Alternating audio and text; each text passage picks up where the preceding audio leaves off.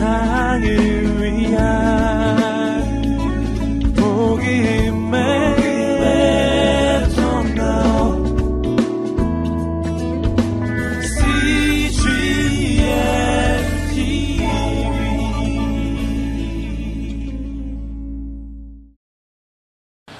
요나서는 놀라운 사건들로 가득 차 있습니다.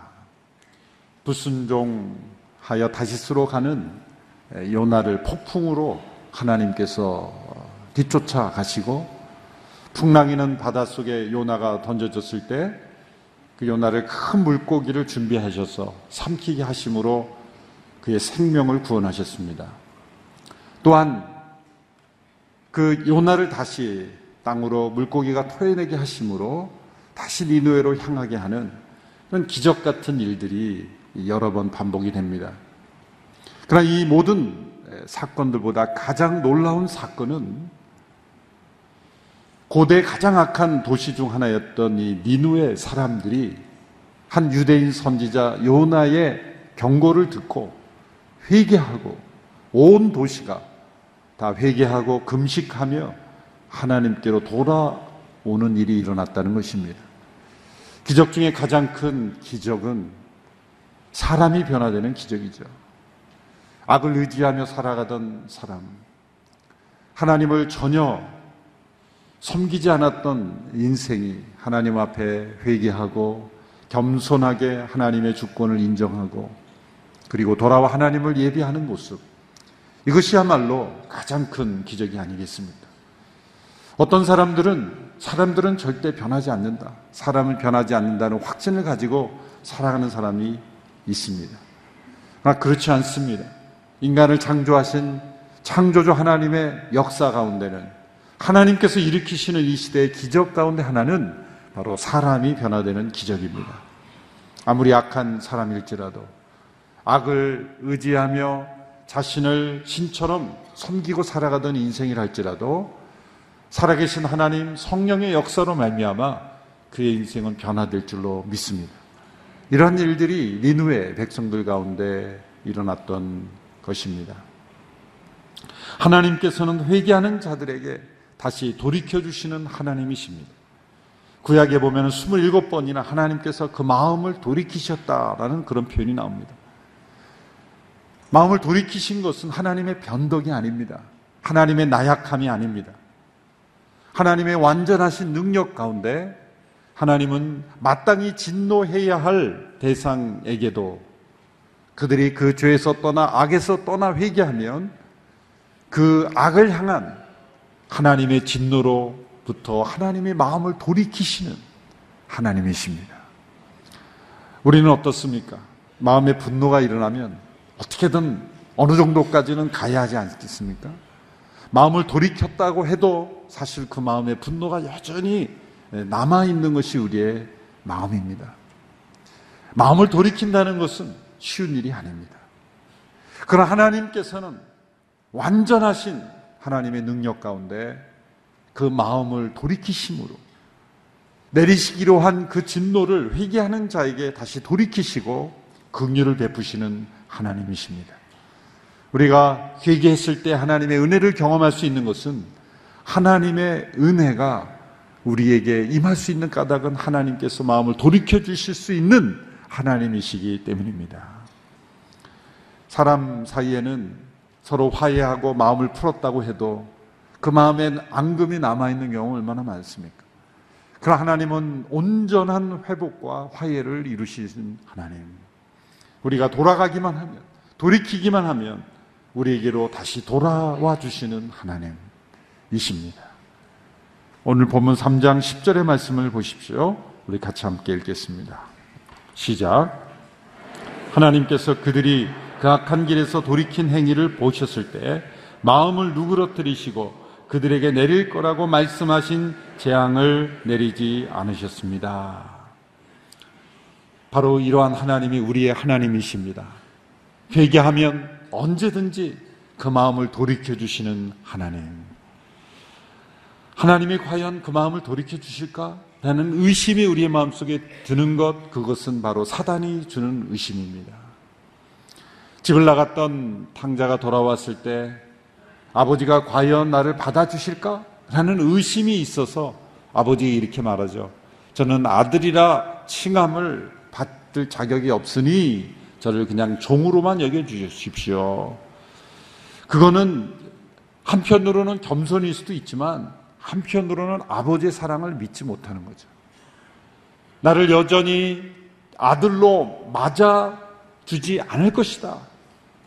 아버지는 내가 돌아왔지만 예전처럼 나를 아들로 여겨주지 않을 것이라는 의심이 그 마음속에 있기 때문에 먼저 자기가 앞상, 앞서서 나를 종이라 여겨달라고 부탁하는 것이죠. 우리는 회개해도 꼭 자존심을 남겨요. 자기의 자존심을 남기고 그렇게 하나님과 만나려고 하는 것이죠. 그러나 우리 하나님은 온전히 그 마음을 돌이키실 수 있는 하나님. 돌이켜주시는 하나님이기에 하나님 앞에 자존심 가지고 나가는 우리의 모습이 아니라 온전히 그 은혜를 받아 누리는 우리 모두가 되기를 바랍니다. 이 니누의 사람들의 회개의 모습을 보면 참된 회개와 변화의 기적이 나타나는 중요한 특징들을 잘 보여주고 있습니다. 첫째는 하나님의 말씀에 대한 믿음으로 회개가 일어난다는 것입니다. 3장 5절의 말씀을 같이 읽겠습니다. 3장 5절 시작. 니누의 사람들은 하나님을 믿었습니다. 그들은 금식을 선포하고 가장 높은 사람으로부터 가장 낮은 사람에 이르기까지 굵은 베옷을 입었습니다. 니누의 사람들이 하나님을 믿었습니다. 요나를 통해서 전해지는 그 말씀을 믿었기 때문입니다. 토마스 왓슨이라는 청교도는 사람이 하늘나라로 날아가는 데 있어서는 두 가지 날개가 필요하다. 하나는 믿음이요 또 하나는 회개다라고 말했습니다. 이 믿음과 회개는 항상 동시적으로 일어납니다. 우리가 하나님의 말씀을 믿었다라고 할 때는 반드시 회개가 그 안에 일어나야 되는 것이죠. 회개 없이 하나님의 말씀을 믿을 수 없습니다. 또 믿어야만 회개가 일어나는 것이죠. 그래서 많은 사람들이 믿음과 회개가 어느 것이 먼저냐라는 논쟁이 많습니다. 어떤 사람은 회개가 있어야 믿음이 온다. 라고 말하기도 합니다. 그러나 어느 것이 먼저냐라고 우리는 논리적으로 말하는 것이 중요한 것이 아닙니다. 우리가 하나님의 말씀에 믿음으로 반응할 때 그것은 곧 우리가 하나님의 말씀을 믿는다라고 할 때는 우리의 삶의 길, 나의 생각, 나의 의지, 나의 죄로부터 떠나 하나님께로 돌아가는 회개의 역사라는 의미죠. 내가 하나님의 말씀을 믿었다라는 것은 곧 나의 삶을 회개의 역사가 일어났다라고 그 같이 생각을 해야 하는 차원인 것입니다. 오늘 말씀에 보면 간단하게 하나님의 말씀을 믿어서 회개했다 이렇게 표현했지만 이, 이 말씀 속에는 회개에 있어야 될 중요한 요소들을 갖추었다는 것입니다. 회개는 이 다섯 가지 요소가 꼭 들어 있어야 합니다. 첫째는 죄를 발견하는 것으로부터 시작합니다. 하나님께서 태초에 제일 먼저 창조하신 것이 빛이듯이 하나님의 새 창조의 역사에는 언제나 빛이 비춰집니다. 빛이 비춰지면 나의 허물, 죄가 발견되는 거예요. 두 번째로 그 발견된 죄를 슬퍼하는 것입니다. 슬퍼하는 것입니다. 이 슬픔이 없는 회개는 마치 산모가 그 고통 없이 자녀를 낳으려는 것 같다라는 말이 있습니다. 죄를 슬퍼하는 것입니다. 그런데 회개에 동반된 슬픔 두 가지 종류가 있죠. 자신이 받을 형벌을 두려워서 슬퍼하는 것이 있고, 그리고 하나님 앞에서 슬퍼하는 것이 있습니다.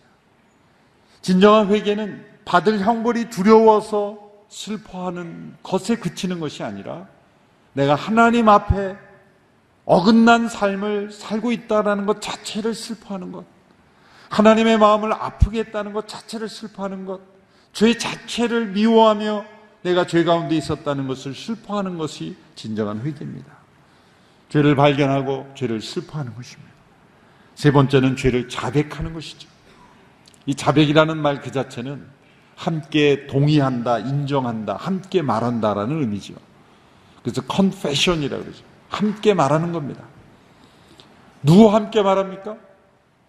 우리의 양심을 깨우쳐 주시는 성령님의 지적과 성령님의 말씀, 하나님의 이 말씀에 동의하는 겁니다. 하나님 그렇습니다. 저는 죄인입니다. 하나님 그렇습니다. 저는 제 안에 이 욕망이 있습니다. 하나님 그렇습니다. 저는 욕심으로 가득 차 있습니다. 하나님 그렇습니다. 저는 지금 나를 자랑하고 있습니다. 그렇게 성령님께서 깨닫게 하시는 것을 함께 동의하고 고백하는 것. 그것이 바로 세 번째 단계입니다. 네 번째는 그 죄에서 돌이키는 것이죠.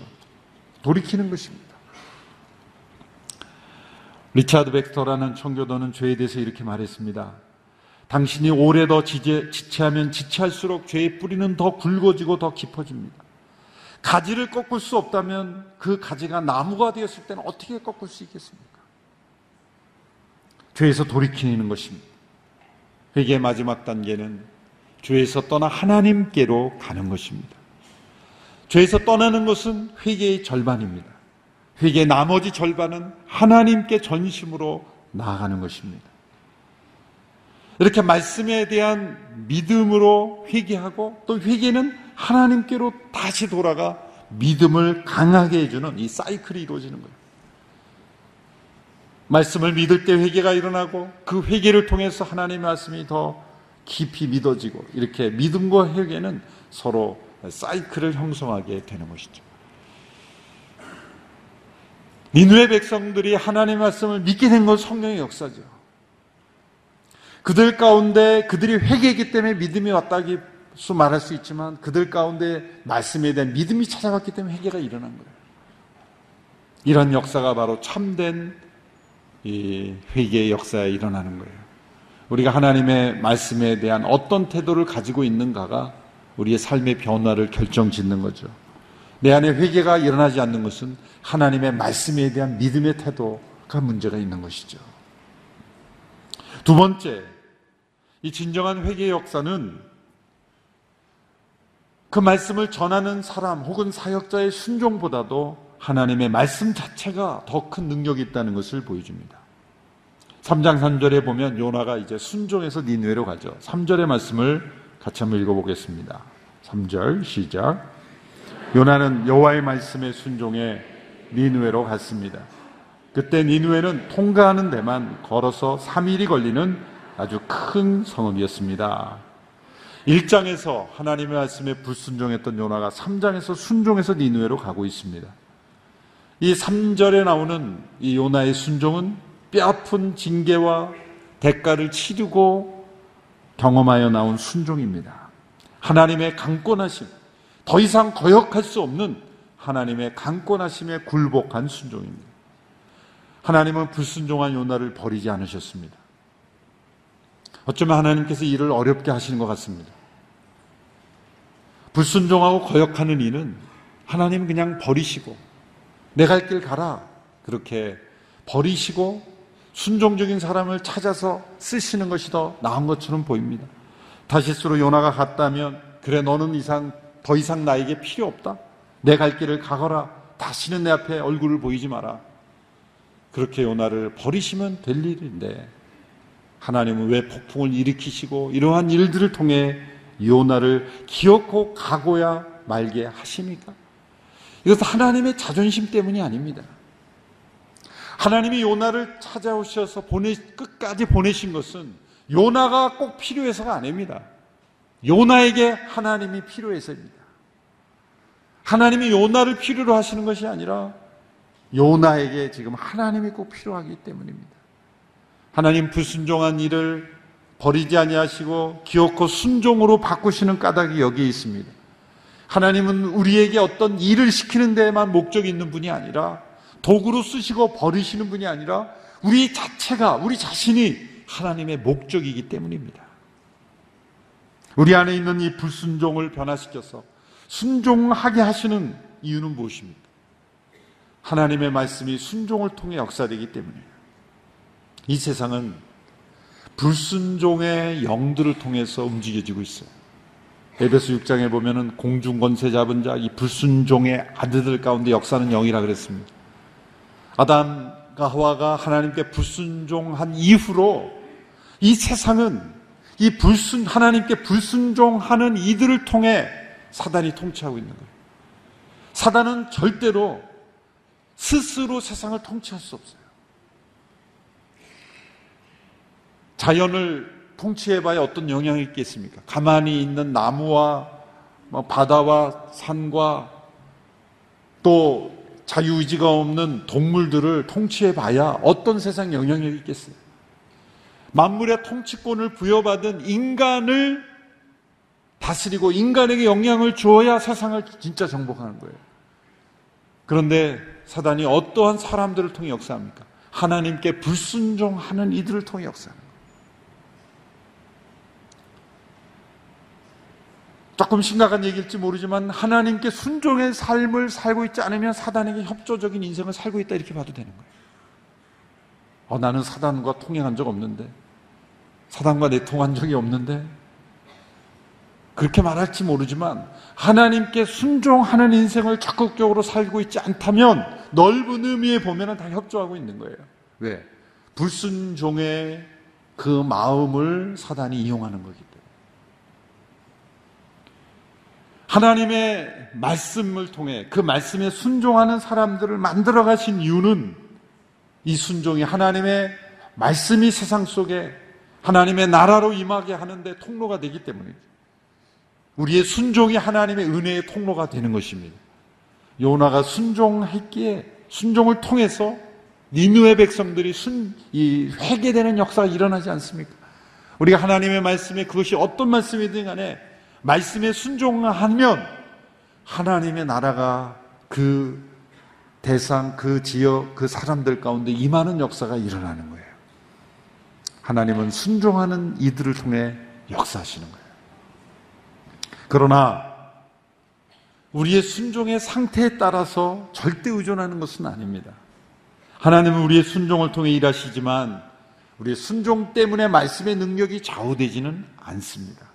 오늘 요나의 모습을 보십시오. 요나가 니누에 전한 메시지의 내용은 아주 짧고 단순했습니다. 40일이 지나면 니누에는 무너질 것이다. 40일 후에 니누에는 무너질 것이다. 히브리어로 보면 다섯 단어밖에 되지 않습니다. 하나님께서 요나에게 전하라고 하신 그 전체 메시지는 요나서에 기록되어 있지 않지만 니네로 가라고 하시는 그 하나님의 마음을 요나가 지금 알고 있어요. 왜 가라고 하시는지. 이 경고를 주심으로 멸망시키려는 것이 아니라 그들을 회개시켜 구원하시려는 하나님의 마음이 있다는 걸 요나는 너무나 잘 알고 있죠. 그래서 불순종했지 않습니까?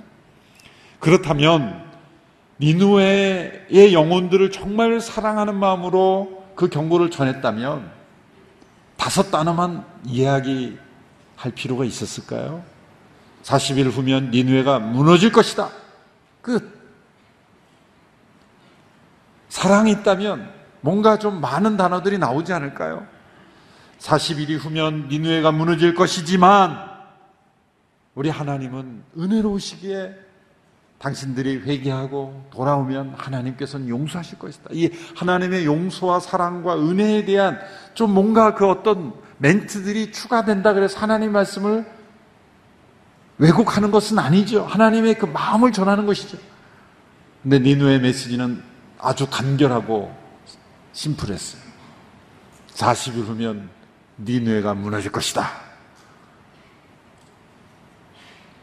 성경 말씀에 니누에가 전한 그 말씀 그대로를 전했다면 니누에가 전한 이 말씀은 틀린 말은 아니지만 하나님의 마음을 담아서 전하는 그 간절함은 부족했지 않았나 라는 것을 우리는 생각해 볼 수 있어요. 물론 요나, 요나 할아버지가 천국에서 네가 내 마음을 알아? 뭐 그렇게 뭐 항의할 수 있겠지만 사장에 보면 요나의 마음이 나오거든요, 사실. 그렇게 해석할 수 있는 근거가 사장 때문에 그렇습니다, 사장 때문에. 요나는 분노했고 불평했습니다. 니누에가 회개하는 걸 원치 않았습니다. 그는 다시스로 가다가 바다에 던져지고 죽음의 위기 속에 하나님의 구원을 받고 회개하고 순종의 길을 가지만 또 순종이지만 그러나 마음으로부터 나오는 온전한 순종이라고 보기는 어렵죠.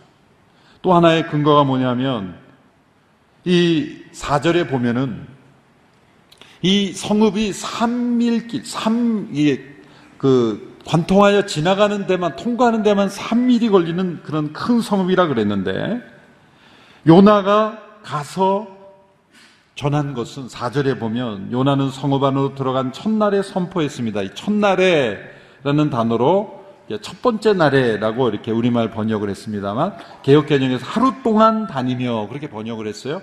양쪽 다 가능한 번역입니다.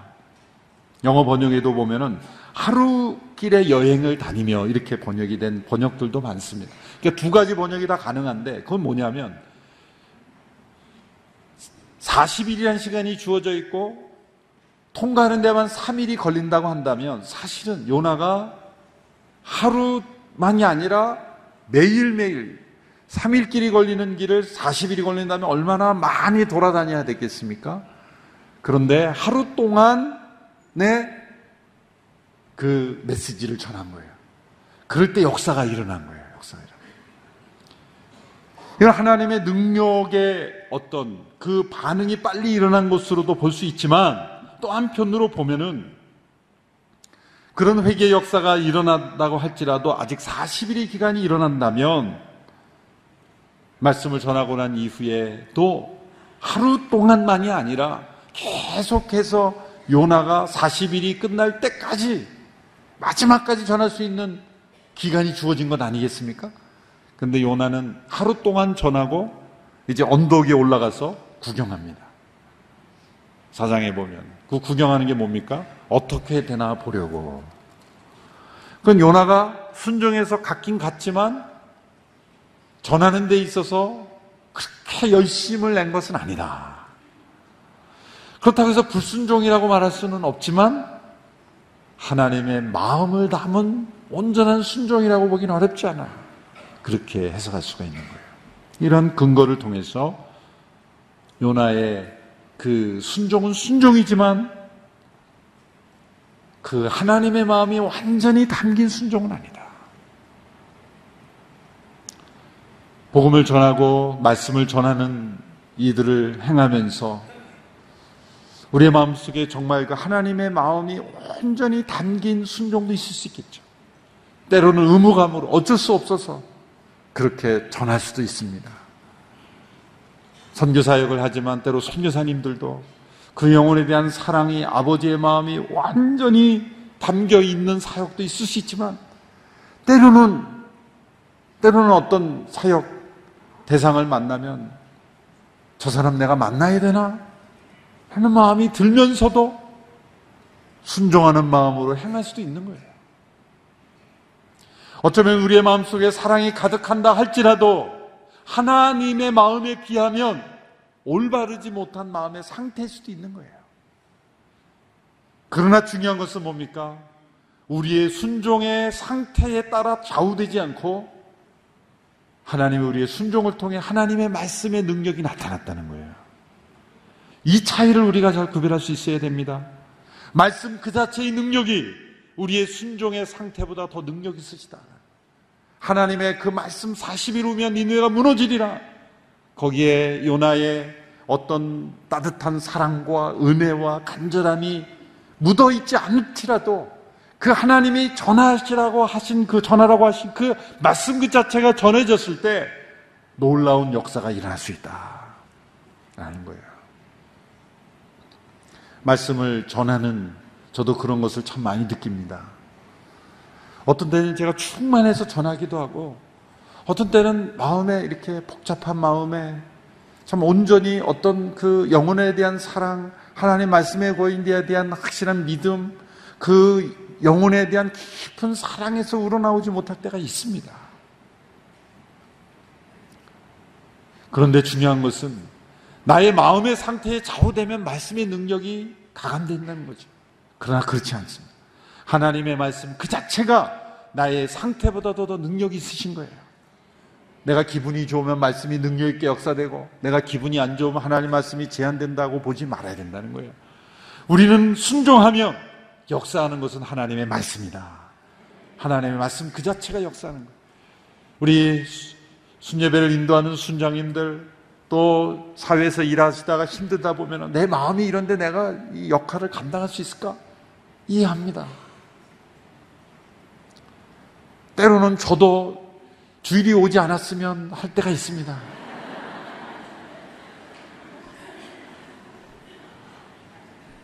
제가 이 이야기를 듣고 공감이 많이 됐어요. 어느 40대 후반의 중년 그 남성이 주일이 된, 주일이 아침이 됐는데 교회를 안 나가겠다는 거예요.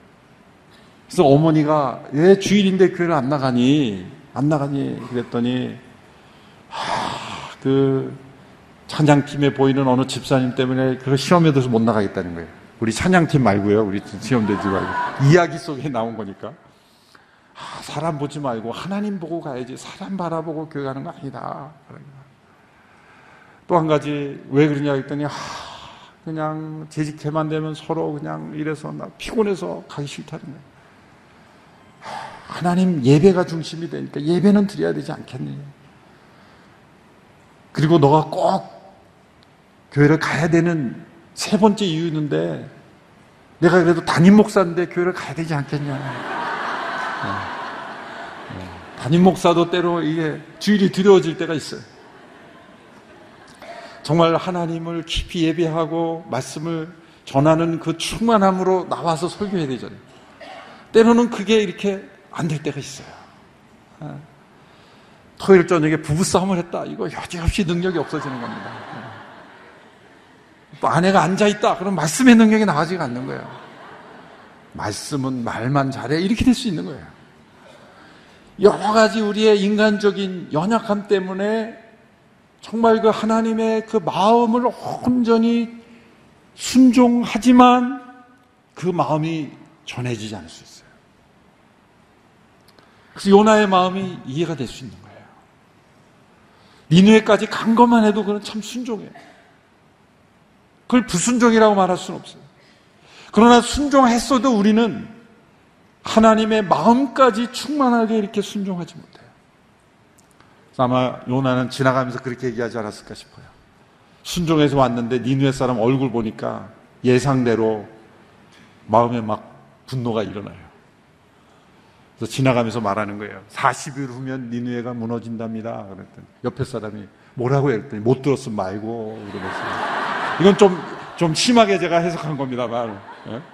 막 얘기하는 거예요. 40일이면 무너집니다. 그래서 뭐라고요? 그러면 못 들었으면 말고 못 들은 건 당신 책임이고 그러면서 이렇게 3일을 돌아야 되는데 그냥 지름길로 하루길을 그냥 지나가면서 딱 얘기하고 이제 언덕에 와서 딱 앉아 있는 거죠. 어쩌면 이렇게 형식적이고 의무감으로 어쩔 수 없어서 하는 그런 순종. 근데 중요한 것은 그러면 그렇게 했으면은 능력이 안 나타나야 되잖아요. 그런데 요나가 더 뒤집어진 거는 자기가 그렇게 했는데도 하나님 말씀이 역사된 거라요. 지나가면서 한 말을 듣고 한 사람이 듣고 변화가 된 거예요. 하나님의 말씀 그 자체가 나의 순종의 상태보다도 능력이 거죠. 하나님의 역사에는 언제나 이런 모습이 있습니다. 우리의 어떤 사역보다 내가 이렇게 사역했으니까 하나님 역사하신 거 교만입니다. 어쩌면 우리의 많은 사역이 하나님의 말씀을 가리울 때도 더 많을지도 몰라요. 하나님께서 하시는 일에 또 어떤 부분은 우리가 잘못해 놓은 것을 수습하는 일도 많아요. 그러나 우리의 어떤 사역의 상태, 활동, 내용보다도 더 중요한 것은 하나님의 말씀 그 자체의 능력인 거예요. 이것이 니누에서 나타나는 회개의 모습이에요. 세 번째로 이 참된 회개의 역사에는 이 하나님의 말씀이 어떤 사회 속에 있는 장벽도 다 무너뜨리며 변화시킨다는 거예요. 이 니누의 사람들의 회개의 모습을 보면 왕이 먼저 듣고 명령해서 한 것이 아니에요. 뒷부분에는 왕이 이제 법령을 만들어서 전 지역에 선포해서 확장시키긴 합니다만 그 시작을 보시면 어떻게 되어 있습니까? 5절에 보시면 5절에 이렇게 되어 있습니다. 니누의 사람들은 하나님을 믿었습니다. 그들은 금식을 선포하고 가장 높은 사람부터 가장 낮은 사람까지 굵은 베옷을 입었습니다. 누군지 알지 못합니다. 그냥 니누의 사람들이라고 했습니다. 그 요나의 심판 예언을 들은 첫 번째 사람으로부터 회개가 시작이 된 거예요. 누가 먼저 시작했느냐가 중요하지 않습니다. 어떤 신분을 가진 어떤 위치에 있는 사람이 주도하는가도 중요하지 않습니다. 사회의 일은 중요해요. 사회의 일은 누가 주도하느냐에 따라서 그것이 달라지기도 합니다. 그러나 하나님의 역사는 누가 지도했느냐가 중요하지 않습니다. 사회의 신분과 제도를 뛰어넘어 사람들이 만들어 놓은 세상의 조건, 환경을 뛰어넘어 하나님의 권위 앞에 다 엎드리는 것입니다. 가장 높은 사람부터 가장 낮은 사람에 이르기까지 다 함께 동행하는 거예요. 참여하는 거예요. 그 역사에 보면은 조직화된 회계 운동을 많이 볼 수 있습니다. 지도자들이 회계의 선언문을 낭독하고 성도들에게 함께 회계에 동참할 것을 호소하는 내용들이 있습니다. 그러나 그러한 선언문 발표로 회계 운동이 일어난 역사적 사례가 없습니다. 어떤 기도의 명칭에는 통곡 기도회라고 이렇게 기대요. 통곡이 안 일어나요. 타이틀을 붙인다고 회개가 일어나는 게 아니에요. 어떤 조직으로 운동이 일어나지 않더라고요. 영적인 운동은 한 사람, 무명의 한 사람, 소수의 기도 모임, 미국의 대각성 운동, 한국의 그 대부흥 운동을 보면은 언제나 누가 시작했는지 모릅니다. 어떤 지도자의 어떤 비전에 따라 이루어지는 회개가 아니라 누가 시작했는지 모르게 그의 위치와 신분과 영향과 상관없이 하나님의 성령 역사가 일어나는 왕이 나중에 이걸 듣고 거의 참여한 것 뿐입니다. 왕이 그러한 소식을 들었을 때 왕이야말로 누구보다도 다가올 멸망에 대한 느낌이 있었겠지 않습니까? 그 당시에 니누에가 아수르가 점차 힘을 잃어가고 있다는 것을 그는 잘 알고 있었습니다. 북쪽에서부터 공격을 받고 내부적으로는 흉년이 일어나고 이런 멸망의 조짐들이 일어나고 있다는 것을 양심적으로 그는 알고 있었다는 거예요. 그는 왕위에서 내려와 제에 앉아 금식하기 시작했습니다. 동물들까지도 다 금식할 것을 명령하고 그렇게 함께 참여했습니다.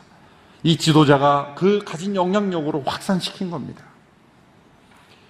중요한 것은 이 회개 운동이 일어났을 때 니누에에 일어난 있었던 그 당시 사회적 어떤 체계, 어떤 장벽들이 다 녹아졌다는 거예요. 참된 회개 운동으로 하나 된 교회 안에서 모든 어떤 사회가 가진 편견, 장벽들이 다 녹아지는 공동체가 바로 하나님의 교회의 공동체입니다. 하나님은 불순종하는 요나를 순종하도록 만드셔서 니느웨의 회개를 일으키셨습니다. 회개조차도 하나님의 은혜입니다. 하나님의 말씀이 전해지는 곳에 믿음과 회개 역사가 끊임없이 일어날 것입니다. 우리의 능력과 때로 순종의 상태에 상관없이 하나님의 말씀 그 자체의 능력으로 역사될 것입니다. 또한 회개의 역사는 이 세상의 질서를 뒤집는 upside down, 뒤집어 엎는 그런 새로운 공동체를 만들어내는 것입니다. 세상의 악한 사회일수록 뭐 복잡합니다. 절차가 많고 사람마다 이 그레이드를 따지고 세상의 질서에 가득한 곳일수록 뭐가 복잡합니다. 그럼 하나님 나라의 공동체는 복잡하지 않습니다. 조직과 어떤 법규에 따라 또 그 사람과 사람을 구별하는 차별에 따라 움직여지지 않습니다. 왜? 모두가 다 하나님 앞에 회개한 사람들이기 때문에. 모두가 마땅히 죽어야 할 백성 가운데 건짐을 받은 우리 모두가 십자가 앞에서 십자가를 중심으로 하나 된 사람들. 바로 그것이 천국의 모습입니다. 우리 모두가 다 이러한 진정한 회개의 공동체를 경험하는 오늘의 교회가 되기를 축원합니다.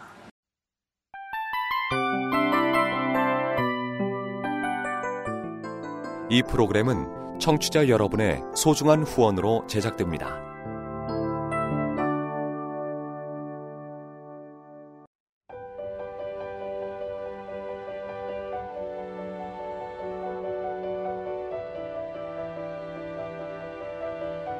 세상에는 수많은 교회들이 있지만 더 깊이 있는 말씀 강해를 찾기 위해 크기로만 교회를 선정하지 않습니다.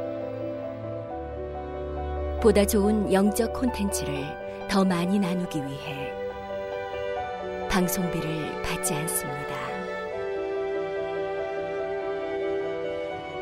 1년 365일 복음만 전하고 싶어서 우리는 광고를 하지 않습니다. 온누리의 복음을 땅끝까지 CGN TV와 함께 땅끝 성교사가 되주세요.